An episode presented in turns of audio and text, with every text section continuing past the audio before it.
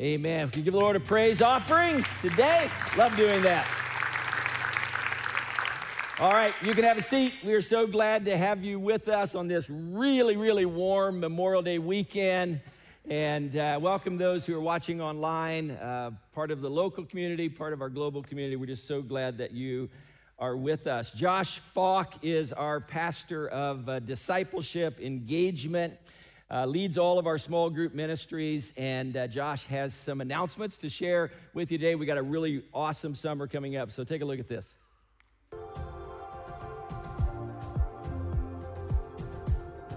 Hey everyone, so great to have you with us today. We want to welcome you. If this is your first time joining us today, welcome to Fairfax. We would love to meet you, hear a little bit about your story. If you are here with us in person, come find me out in the lobby. I'll be out at the info table. And if you're online, there's a button at the top that says new here. Fill that out and we'll be in contact with you this week. Our mission as a church is to love our neighbor and see them raised to life in Christ. And one of the ways that we live out that mission together as a church is through our Fairfax teams. Through the giving of your time and your gifts and your talents, God can make a difference through you. So if you're not part of a team and you're interested in learning more, you can go to our website or come find me out in the lobby.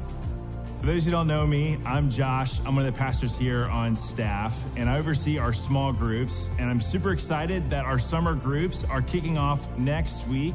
Our summer groups will meet for about eight weeks, and it's just going to be a great chance to meet new people, share life together, and grow in your faith. And if you're not a part of a group, it's not too late to sign up. You can go online to our website or come talk to me in the lobby. Our Goal five K is next week, and if you haven't signed up yet, you can still go online to our website to register. But even if you aren't interested in running, there's still ways you can participate. We are dedicating this year's Global five K to one of our partners in Zambia called Villages of Hope. Our goal is to raise over twenty thousand dollars to provide hope for six hundred vulnerable children.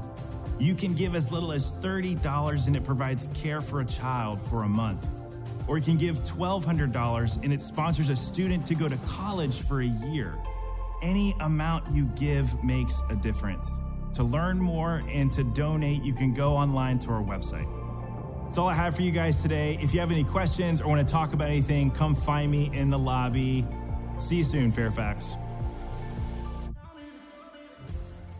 All right. I just want to say a word about Villages of Hope. Um, it's been a partner that we've been connected to for a long time. And as Josh was mentioning, they're just doing amazing, amazing work. They're, they're providing family-centered um, uh, homes for orphans in Zambia. Uh, but they're, re- they're doing more than that. They, they really are transforming a whole community uh, through businesses that they have started, jobs that they are providing, education that they're providing, uh, not just for the children that are at Villages of Hope, but for the whole community. And uh, kids that are, are are going to college, are are taking the next step. Uh, their future is being changed. It's just an amazing, amazing organization. And one of the reasons we wanted to kind of dedicate this Global five K to Villages of Hope is that in two thousand nineteen, um, they went through, uh, Zambia went through a severe drought that really kind of uh, impacted Villages of Hope in some really profound ways, particularly financially. And then in two thousand twenty, of course, COVID hit. And so uh, they've had two years where they've just been in, in a kind of a deficit situation. So we wanted to respond to that. We believe in this organization. Uh, they're a sustainable organization. They're doing so many things well. And uh, so if you haven't signed up for the five K, get signed up for that. It's going to be a blast. And uh, you don't have to run it. You can walk it. You can crawl it. You can go back, whatever you want to do. But just uh, you know, sign up for that. And, and if you can't do that, again, uh, we would love for you just to um, generously support Villages of Hope. You can do that. And you can give just to the overall ministry of Fairfax. If you want to do it as an act of worship today, Uh, if you're watching online, there's a little button that says give, and uh, you can start the process that way. Uh, if you're in the sanctuary here, there's some offering boxes in the back of the sanctuary you can use, or you can text Fairfax Give to seven seven nine seven seven. Uh, a couple things, other things I want to share with you before we launch into the message is that uh, I mentioned last week that we've hit a kind of a milestone in our congregation in terms of vaccinations, that about eighty percent of our adult population is vaccinated, which is really cool. We've been praying uh, for that, praying that it would give us some flexibility in terms of our gatherings. And so next weekend, next weekend uh, for the adult service, we're going to maintain kind of social distancing and spaces between the rows and all of that. But it's going to be a mask optional kind of environment for everyone that comes, all the adults who come. And uh, we'll continue to uh, have our services online. You can access them that way. We're going to have an environment, a venue, uh, starting next week for folks. It'll be in our hangar, in our student hangar, uh, for folks that want to be in an environment. They want to come, but they want to be in an environment where everyone is required to wear a mask and there's social distancing. We'll provide that as well. So lots of options. And then in July, uh, the beginning of July, uh, our children's ministry will no longer require face masks for kids, and we wanted to give parents kind of a little bit more of a runway to kind of get prepared for that, make some decisions, all of that. And then our students will also hopefully be in a, a, a face mask not required kind of environment. We're kind of monitoring uh, vaccination rates and all of that with the kids, and hope we'll be at a place where we can do that as well. So lots of changes for the summer. We're really excited about it, excited about the options that uh, that it gives, and uh, excited about just kind of moving into a new season in the life of our church. All right. Oh, one other thing is that as we come out of COVID, we're trying to assess, like, what does church look like as we come out of this pandemic? In terms of people that are online, people that may remain online, people that will be coming back. Uh, and we're trying to evaluate just our services, our service times, how many weekend services uh, do we need? Do we need two? Do we need three? Do we need four? What are the times that work the best for our congregation? And what are the times that work best for those who you are reaching out to and inviting to be a part of the weekend experience? One of our core values is invite, and we want to be an invitational uh, congregation, and we want to create an environment that makes it the easiest for you to be able to invite folks to come. So we're going to do a survey. It'll probably go out on Tuesday, and uh, so encourage you to fill that out. You've been so great. We've been doing a lot of surveys, and you've been so great about doing that. Um, but we'd like for you to fill this out. Give us a little bit of in, input from you uh, about what your thoughts are on that. All right, so we're continuing our study in the book of Acts, and this week we're looking at Acts sixteen. And Acts sixteen is all about the planting of a new church in Philippi, in the city of Philippi. Philippi uh, was located in Macedonia. It was the first place that Paul, when he kind of was called over by an angel, he was heading into Asia, and an angel kind of had a dream and called him to come into Macedonia, and he goes to Philippi. Philippi is located where modern-day Greece is now. And uh, so this is all about, in, in chapter sixteen, all about the planting of this new church.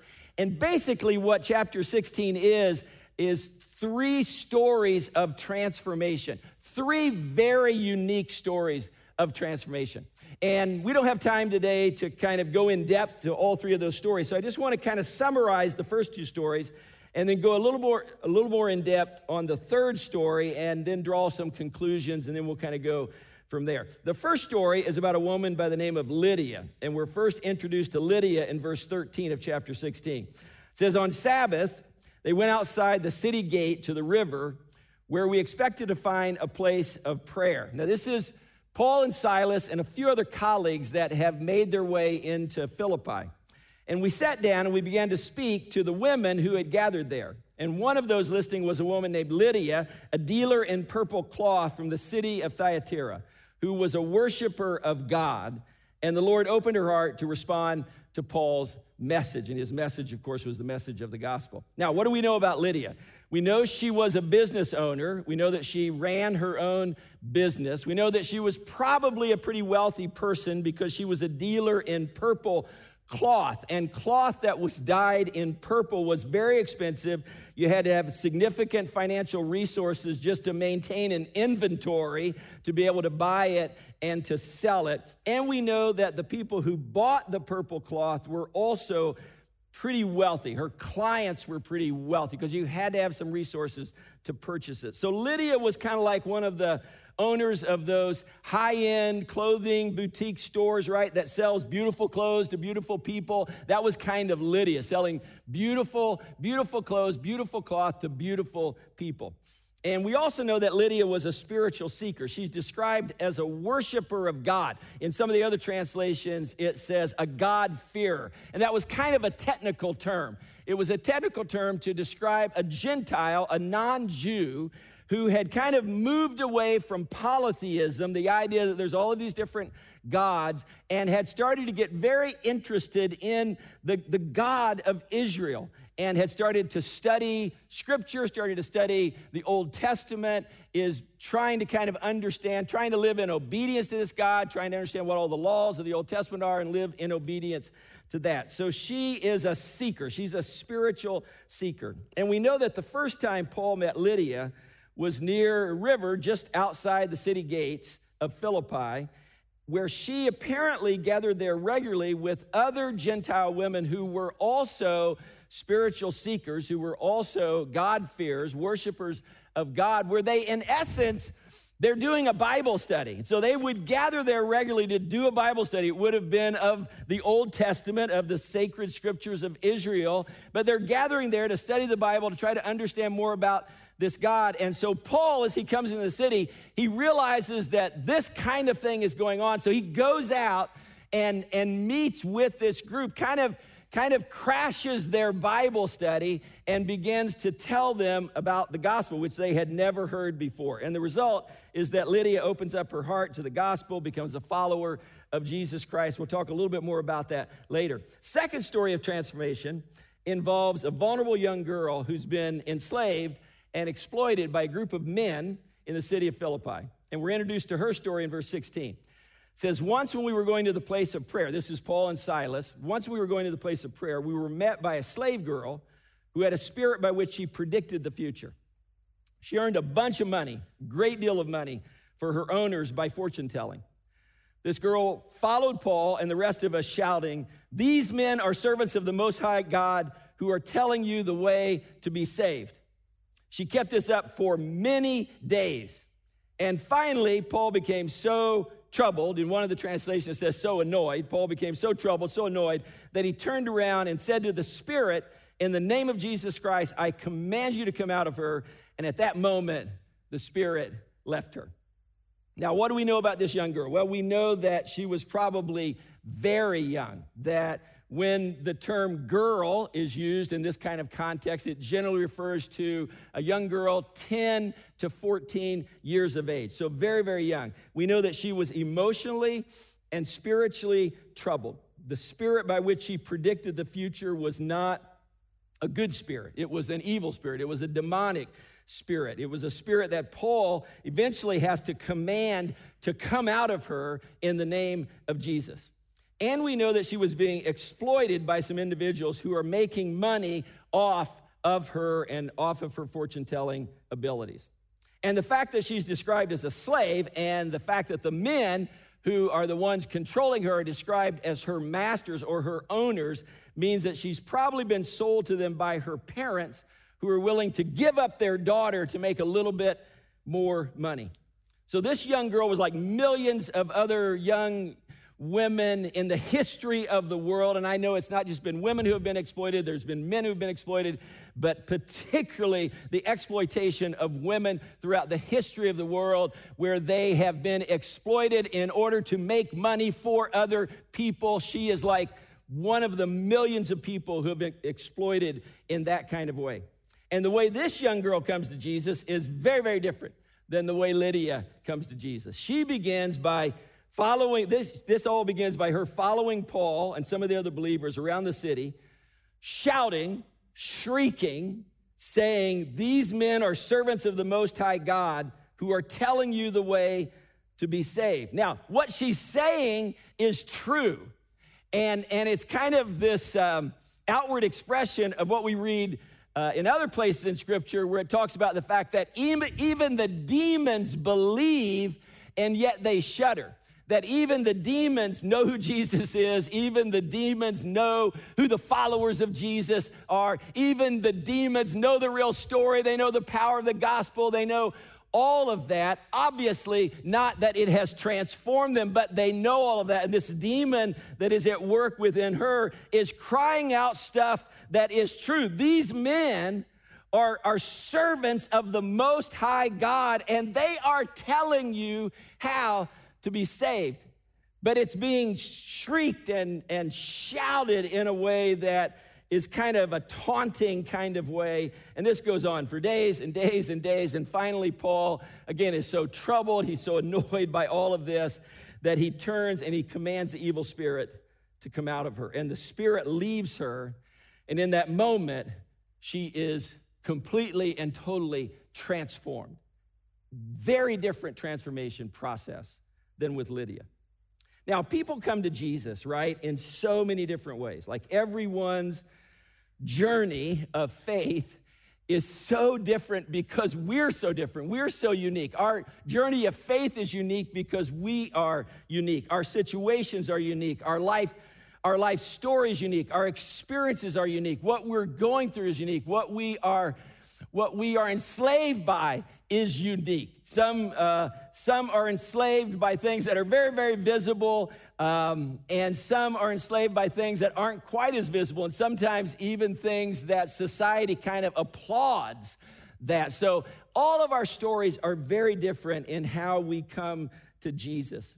This young uh, Lydia comes to Jesus basically through a Bible study. She shows up. I don't know if she started the Bible study or or uh, she came and was invited to it. But she's one of these people that someone like brought into this Bible study, and they start exploring scripture and all of that. And, and they start hearing some things they've never heard before. And in the midst of that, she comes to Jesus. We've had lots of people in our church who have come to Jesus because they've gotten involved in a small group, a Bible study, or whatever, and they have come to faith in Jesus Christ.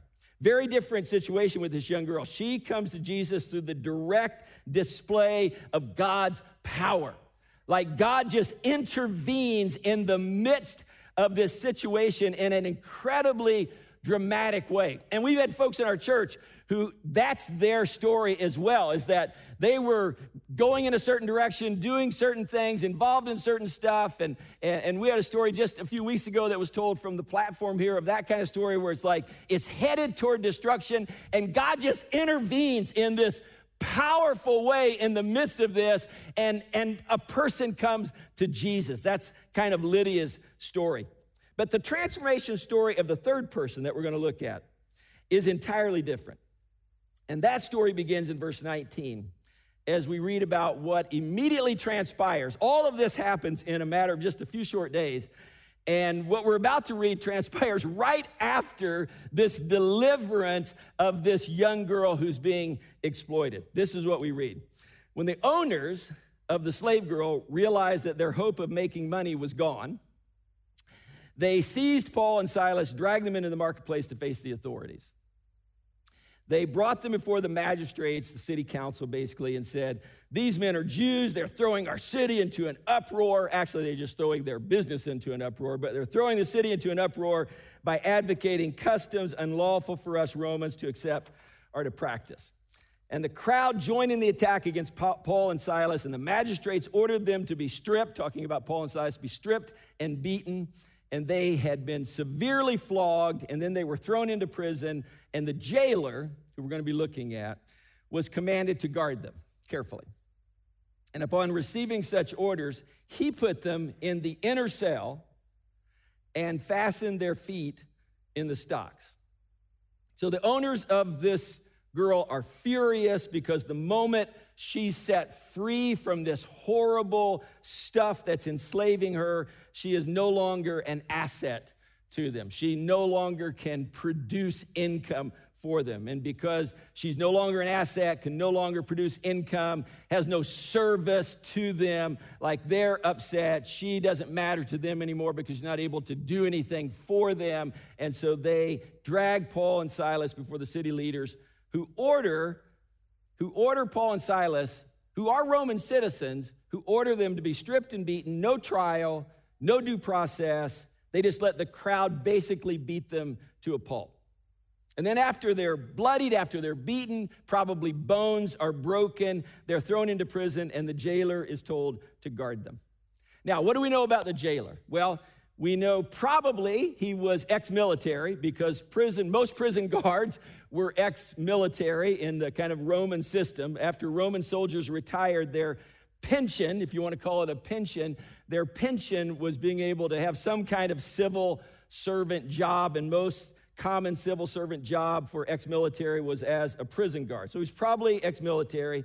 We know that he wasn't a very nice person, not because he was ex-military, but because of some other things going on inside of him. He was not a very nice person, because when he receives these bloodied, beaten, broken prisoners, he doesn't he doesn't wash their wounds. He doesn't um, he doesn't bandage them up. He doesn't take care of them in any kind of way. Instead, he puts them in the what's called the inner cell. So you would have the outer cells that the the bars, there would be windows in the bars, and you'd have some ventilation and some air and some light and all that. But the inner cells were the cells that were dark. There was no light. There was no windows. There was no ventilation. It was a stifling kind of environment. He chooses to put them in the inner cell. We're not told anywhere in the text that that was what was required of him. That's what he needed to do. He just does that. And he puts their feet in stocks. Now, sometimes like we hear that and we go, oh, stocks, that's like Disney World when you go and you get your pictures taken and you put your feet in a stock. No, it's not like Disney World. It's not like this little little thing where you just kind of put your feet in. That the stocks were torture devices that splayed your legs out so that you were in constant pain, particularly if you had broken bones in your leg, which probably they did. So it was a kind of a torture device. Now, on the surface, right, this doesn't seem to be like a great environment for sharing the gospel. Like I did a lot of case studies when I was in seminary about like sharing the gospel. Like if you're in this situation, this situation, people ask you this question, this question, dealing with this, this. This was never one of the case studies. Like it was never a case study like, okay, here's a situation. You find yourself in jail, being tortured, uh, bones broken, and here's how you do evangelism in that context. It's not really an environment that you think would be an awesome environment for someone to come to Jesus. No Bible studies going on here. There's not a spiritual seeker in sight. No one who's trying to kind of check out and find out, like, what is this God all about? None of that. There's not even an evil spirit that can be cast out. Kind of this dramatic thing done. It's just this horribly painful situation where Paul and Silas are basically at the mercy of this rough, tough, ex-military guy who could care less about God or Jesus or anything spiritual. And yet, transformation takes place. Now we have the transformation of Lydia that takes place in this circumstance. We have the transformation of this young girl that takes place in a very different kind of context. And now there's this transformation that takes place in the life of this jailer. And here's, here's what we read, starting in verse twenty-five. About midnight, Paul and Silas were praying, singing hymns to God, and the other prisoners were listening to them. And suddenly there was this violent earthquake that the foundation of the prison were shaken, and at once all the prison doors flew open and everyone's chains came loose. And the jailer woke up, and when he saw the prison doors open, it doesn't tell us what, I, what he thought, but I can guess what he thought. He drew his sword and was about to kill himself because he thought the prisoners had escaped. But Paul shouted, "We're all here. We're still all here. Don't harm yourself." And the jailer calls for the lights. He rushes in. He falls trembling before Paul and Silas. The first thing he says is he brings him out and he says, "Sir, what must I do to be saved?" And then they spoke the word of the Lord to him and to all the others in his house. And at that hour of the night, the jailer took them, washed their wounds. First time that he's shown any compassion for them, any concern for them, washes their wounds. Then immediately he and all of his family are gloriously baptized. And the jailer brings them into his house, set a meal before them, and was filled with joy because he had come to believe in God, he and his whole family. So how does that happen? Like, how does someone like this hardened prison guard who is mean and uncaring and totally disinterested in anything that has to do with Jesus, anything that has to do with God, how does this person become someone who is compassionate and caring and hospitable and not only willing to embrace the gospel himself, but is so excited about the gospel that he wants his family to embrace it as well. What is it that he saw in Paul and Silas that changed him? And that's just where I kind of want to spend the rest of our time. Just some things that I think he saw in them that we see in Paul and Silas that had a huge impact. One, I think he saw two people who were willing to keep singing in the face of suffering. We're told that in the middle of the night, midnight, the darkest time of the night, in the middle of the night, in the middle of all this suffering, in the middle of all this pain that they are experiencing, Paul and Silas begin to sing. They sing prayers, they sing hymns, they sing anything that will draw them closer to God. Now, we don't know the content of those songs. Like, the text doesn't tell us. Sometimes we make certain assumptions about what the content of the songs were, but we don't know what the content of the songs was. We don't know what songs of lament they were singing, what songs of praise they were th- singing, what songs of thanksgiving they were singing, how they were praying prayers of lament, praying prayers of thanksgiving, praying prayers of praise. We don't know. Like, it, it could be all over the board. All we know is that they started singing. In the midst of everything that they were going through, they started singing. And the other prisoners definitely took notice of that. Again, it's the middle of the night. And, and they're in the worst possible situation in all of this pain. They start singing. And the text says that the other prisoners were listening to them. That's actually kind of a passive interpretation. The Greek word that's there actually kind of connotates fascination. That, and you can imagine that. They were fascinated with what was going on. The other prisoners were amazed by their singing. They were riveted by their singing in a situation where most people would be cursing, because it's the kind of circumstance that you curse. And in the situation where most people would be cursing, these folks are singing, and it fascinated everyone in the prison, including, no doubt, this cruel prison guard who hears them singing. Whenever we find ourselves in the midst of like really difficult situations, we always have a choice. We can curse the situation, or we can sing to God. And it doesn't mean that our song, I'm not talking about like the fakey kind of singing. I'm not talking about the kind of singing where you, you put on a, a, a happy face and you smile and you deny that that anything is going wrong in your life and everything is just fine. I'm not talking about the fakey kind of singing. I'm talking about honest singing, the kind of singing that's filled with lament and with heartbreak and with thanksgiving and with praise, the kind of singing that keeps us connected to God, the kind of singing that says, God, even though it's midnight, and I'm beaten and bloodied and broken and laying here with these shackles around my feet, I still know you are here. I still know you are present. You have not abandoned me. And when we sing to God, rather than curse the circumstances, the people around us pay attention to that. The world pays attention to that. Even the ones who have no interest in Jesus, who could care less about all this, who are not quite sure that God even exists or that they believe in a God or whatever, because in a world that is filled with cursing, and we live in a world because it's broken and there are so many difficult circumstances that we go through, in a world that is filled with cursing, which is the natural response to the horrible stuff that people have to go through, people who continue to sing are fascinating. There is something magnetic about the people who continue to sing. There's something riveting about the people who choose, in the midst of really tough circumstances, rather than cursing the circumstances, to sing to God. That's the first thing. I think the second thing that they saw, or that he saw, were two people who were willing to keep doing good in the face of evil.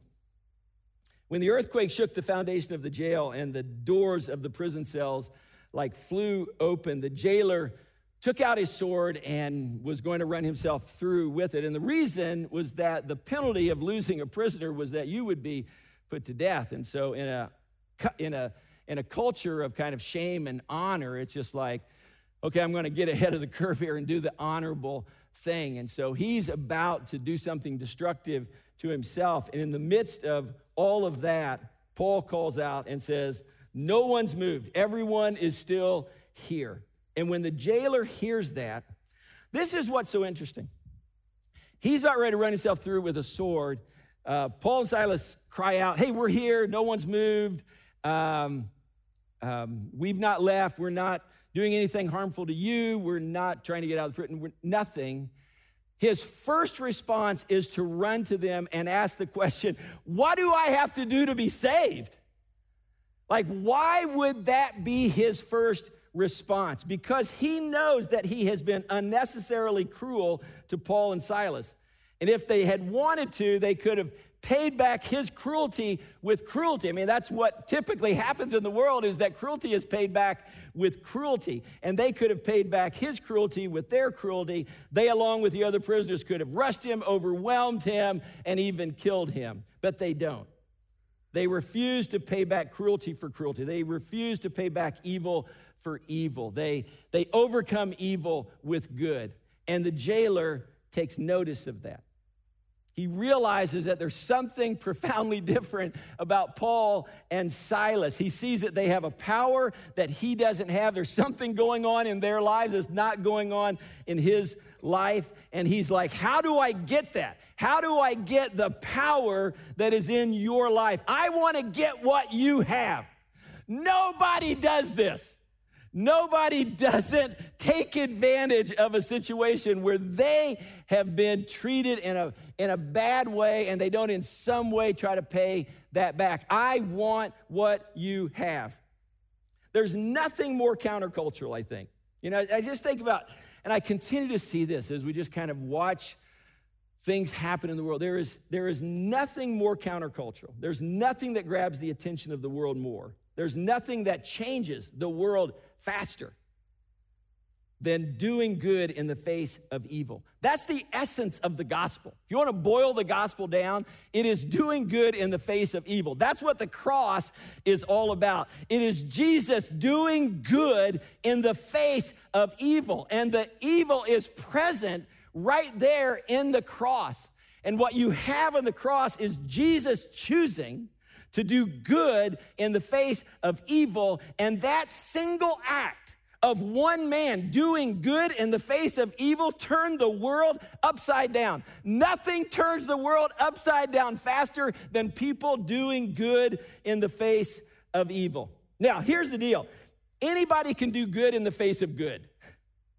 People do that all the time. There are lots of good people who do lots of good things, and doing good in the face of good, anybody can do good in the face of good. And all of us have the strength within ourselves to do that.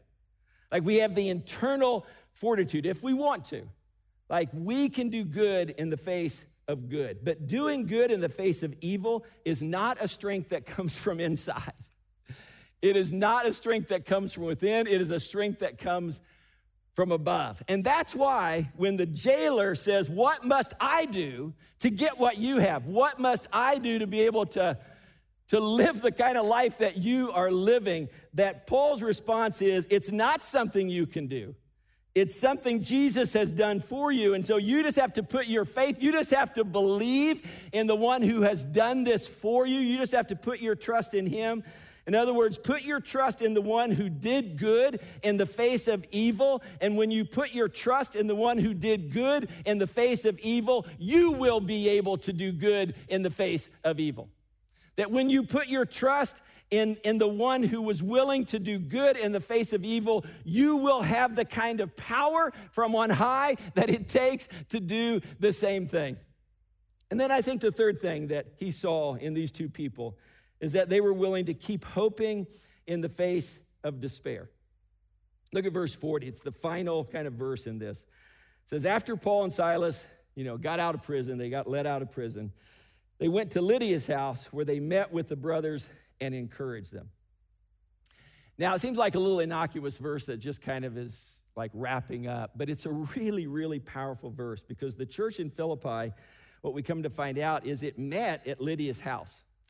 This woman who came to Jesus in the midst of this Bible study, one of the first converts in Philippi, she has the gift of hospitality. She opens her home up, and the church meets in her house. So in her house would have been all of these people whose lives have been set free by Jesus. So sitting right there next to each other would have been Lydia, would have been the slave girl, would have been the prison guard, would have been his family, all who have now been baptized and are followers of Jesus. Think about that. Sitting in Lydia's home is, is a group of people you would never imagine being together. All of this diversity, like three incredibly different people. Three different nationalities. Lydia was Asian, the slave girl was Greek, the jailer was Roman. Different economically. One was rich, one was poor, one was middle class. Different socially. One was a social insider, one was a social outsider, a social outcast, and one was somewhere in the middle. And very different spiritually. One was a spiritual seeker, trying to like figure things out, connect the dots, trying to find and understand this God. One was demonically hostile to all of that, and one was just completely and totally indifferent, just simply did not care. You cannot imagine three more different people, all three enslaved to different things in different ways, but all three set free in a way that only Jesus can set you free. Think about this little statistic. Most every religion in the world, and I, I don't know one that doesn't fall in this category other than those who follow Jesus, that the adherence to that, to that faith typically comes predominantly from one continent, or maybe two continents. Doesn't mean there's not others, but like the predominant is geographically kind of located to that. But roughly speaking, think about this. twenty percent of the people who follow Jesus are in Africa.